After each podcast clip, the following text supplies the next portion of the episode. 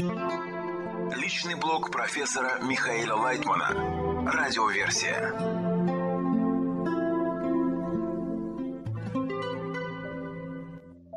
Материалы персонального блога Михаила Лайтмана от 29 августа 2022 года. Клипа – защита духовных знаний. Вопрос. Почему клипа – оболочка, которая является намерением на действие только ради своей выгоды, не дает раскрыть Творца и знания о мироздании? Ответ. Клипа защищает все духовные знания. Материальные знания, к сожалению, остаются для нас открытыми, и мы можем использовать их ради себя и во вред другим. А духовные знания, то есть понимание всей системы мироздания, всего того, что нас окружает и наполняет, недоступны нам до тех пор, пока мы не станем на такой уровень нашего внутреннего развития, когда сможем использовать их только на благо других. То есть вся система духовного мира выстроена так, что нельзя использовать раскрытие Творца и знания о системе мироздания, используя ради себя, только ради других. Из телевизионной программы «Духовное состояние» 21 августа 2022 года. Радиоверсия. Две эманации высшего света. Вопрос. В учении десяти сферот сказано, что в начале творения не было никакого свободного места в виде пустого воздуха. Здесь имеется в виду не материальный воздух, а две категории света в каждом желании – свет Хахма и свет Хасадим. Что это за два вида света? Ответ. Высший свет проявляется в двух основных эманациях.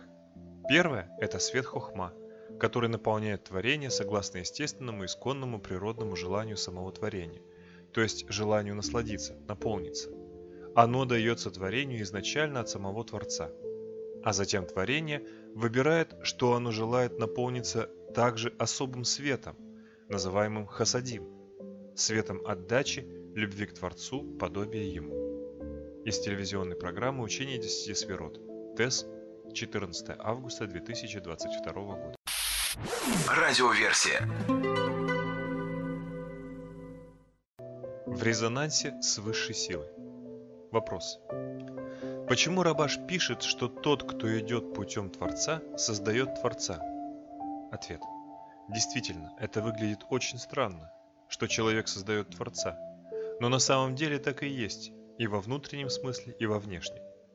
В этом мире насчитывается 3800 разных религий и верований, и все они придуманы людьми в своих фантазиях, в воображениях, создавшими себе божество, от которого они зависят.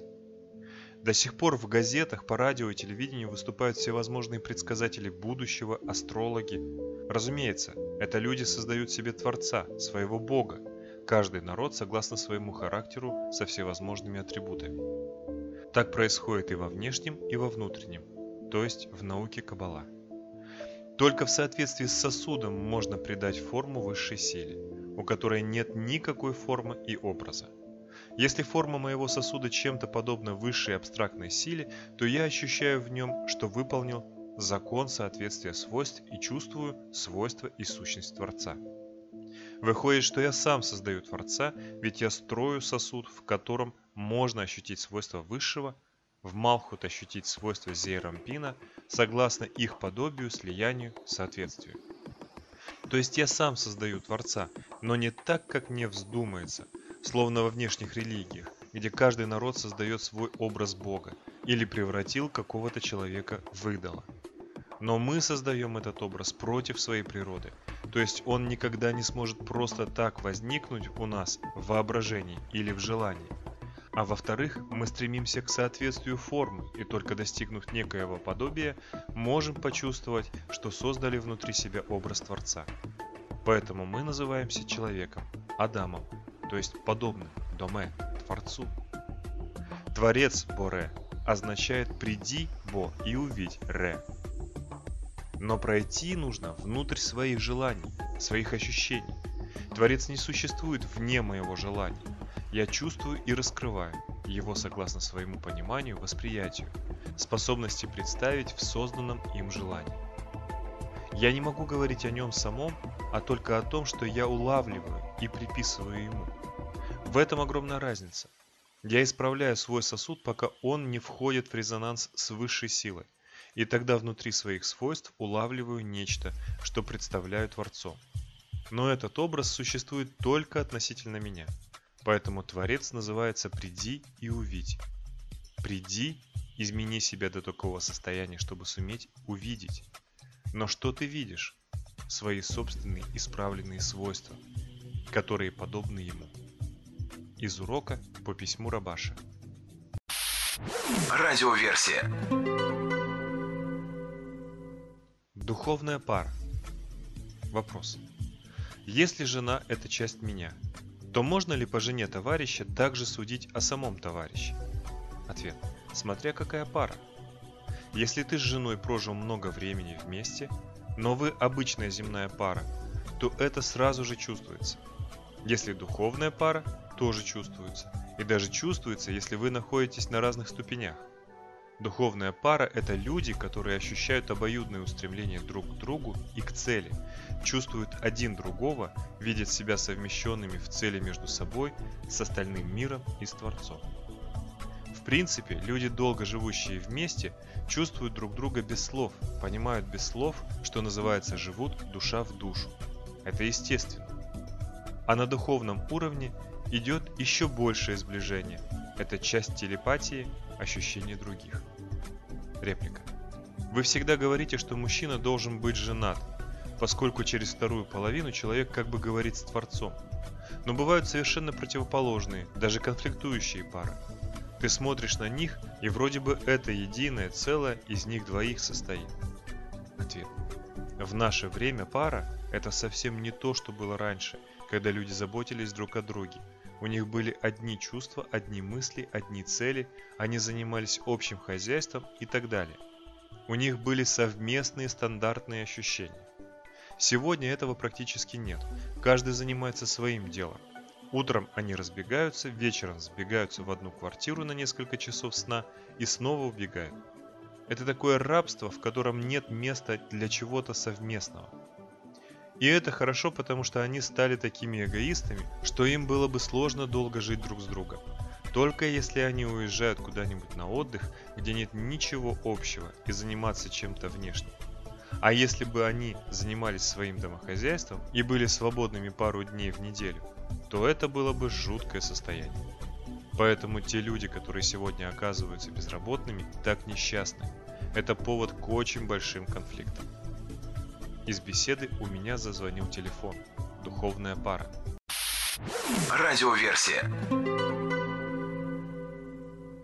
Ощутить все на себе. Реплика.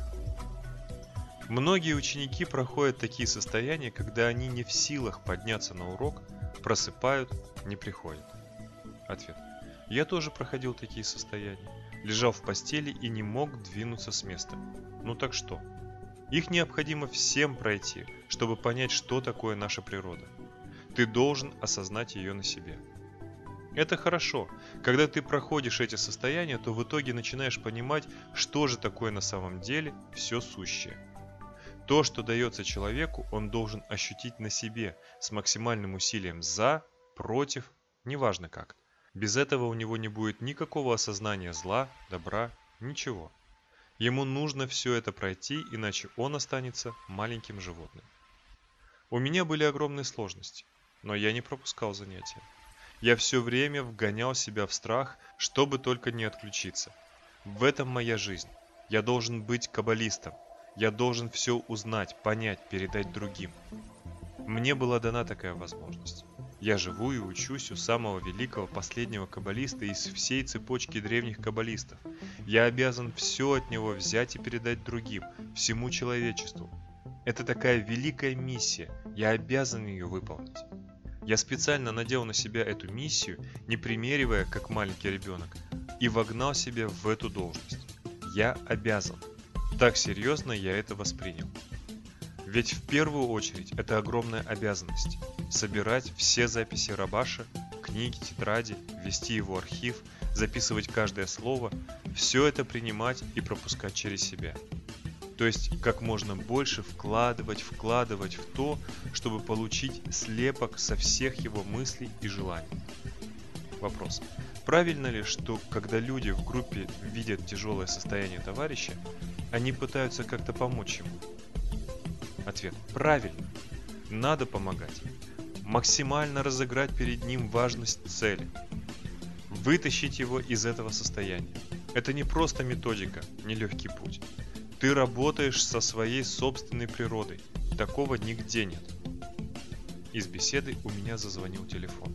Вся правда о Кабале. Радиоверсия. Приглашение на праздник объединения. Если посмотреть на всю историю человечества, то видно, что люди все время стремятся улучшить условия своего существования в человеческом обществе, то есть искали, как им существовать всем вместе. Войны закончились, и на краткое время установился мир, но потом они начались снова – и до сих пор человечество не понимает, как прийти к хорошей жизни, к спокойствию и согласию, к сближению между народами. Всем понятно, что если мы откажемся от взаимных претензий и достигнем взаимопонимания, то жизнь станет лучше. Но мы не способны это сделать из-за нашего эгоизма. Внутри каждого скрывается эгоист, его желание насладиться, выступающее против его объединения с другим – ведь объединение предполагает мою готовность помочь другому и его готовность помочь мне, чтобы мы были как один человек, не высчитывая, какую выгоду получу я и что получит он, а заботились о том, чтобы было хорошо всем. Эта формула нам непонятна, и мы не способны осуществить ее даже в минимальной мере – Поэтому человечество постоянно ищет, как приблизиться к состоянию всеобщего объединения, при котором все будут поддерживать друг друга, обеспечивая всем хорошую и безопасную жизнь и детям, и женщинам, и мужчинам. При таком согласии земной шар сможет обеспечить своими ресурсами нас всех, надо будет только правильно и по-доброму распределить их, чтобы хватило каждому. Подсознательно человечество понимает, что так было бы лучше всем – но при этом уже тысячи лет мы все больше разобщаемся и вообще не думаем о том, как выполнить это естественное условие жить в братской любви, как один человек. Но не раз на протяжении тысячелетий горьких и тяжких испытаний возникала у человека эта идея о том, какой замечательной была бы жизнь, если бы мы смогли бы сблизиться, объединиться и заботиться друг о друге. Сколько бы это сэкономило нам сил, страданий, ресурсов. Всю работу можно было бы выполнить сообща, легко и с удовольствием, уверенно и радостно. Человечество издавна говорило об этом и думало, и на самом деле в разных частях мира когда-то в древности существовали такие общины, которые действовали сообща, как коммуны. Они существовали до тех пор, пока в каждой из таких коммун не взорвался эгоизм и разрушил все согласие и единство. Сегодня мы находимся на этапе, когда уже пройдены и отброшены все эти попытки. Крайне правые идеи и крайне левые, радикализм, капитализм, социализм, анархизм и тому подобное. Во всех этих формациях не нашлось ни одного принципа, с которым можно было бы остаться, чтобы он более-менее удовлетворил всех. И поэтому с конца 20 века человечеству начали раскрываться наука Каббала и особенно решительно она раскрывается в наши дни. До того Каббала, в противоположность всем другим методикам, скрывалась и была запрещена для распространения. Каббалисты тщательно скрывали ее, ожидая того времени, когда человечество поймет, что существование возможно лишь при условии подъема над своим эгоистическим желанием, своей природой. Сегодня уже можно сказать, что мы испробовали все способы, все методики, пытались их реализовать и убедились, что это невозможно. Осталось лишь следовать науке Каббала. С нашей стороны требуется только небольшое участие, но в конце концов все исправление должно раскрыться сверху, то есть со стороны самой природы. Поэтому мы собрались здесь для того, чтобы постараться за счет нашего объединения достичь радости пробуждения – при котором все мечты и надежды, сопровождавшие человечество в течение многих тысяч лет его жизни в этом мире, реализуются в оптимальной, наилучшей форме. Тогда человечество увидит, что мы наконец подходим к верному решению. Высшая сила, высший свет, Творец светит на нас, и мы чувствуем его воздействие, потому что ближе всего нему, согласно природе творения, корню своей души, так называемой точки в сердце. Поэтому мы обязаны приблизиться к Творцу и помочь процессу развития со своей стороны, чтобы он шел не только со стороны высшей силы, желающей сблизить и соединить все части творения, но и за счет тех частей самого творения, которые пробуждаются в наше время, потому и называющиеся последним поколением. Но уже не только избранные единицы, как это было в прошлых поколениях все тысячи лет. Сегодня пробуждаются много людей, мужчин и женщин. Они готовы работать над своими внутренними изменениями, чтобы поднять все человечество с его текущей ступени, где оно существовало до сих пор в страданиях и бедах, до возвышенного, прекрасного состояния, к пониманию и осознанию, к огромному раскрытию совершенного состояния, к постижению природы Творца.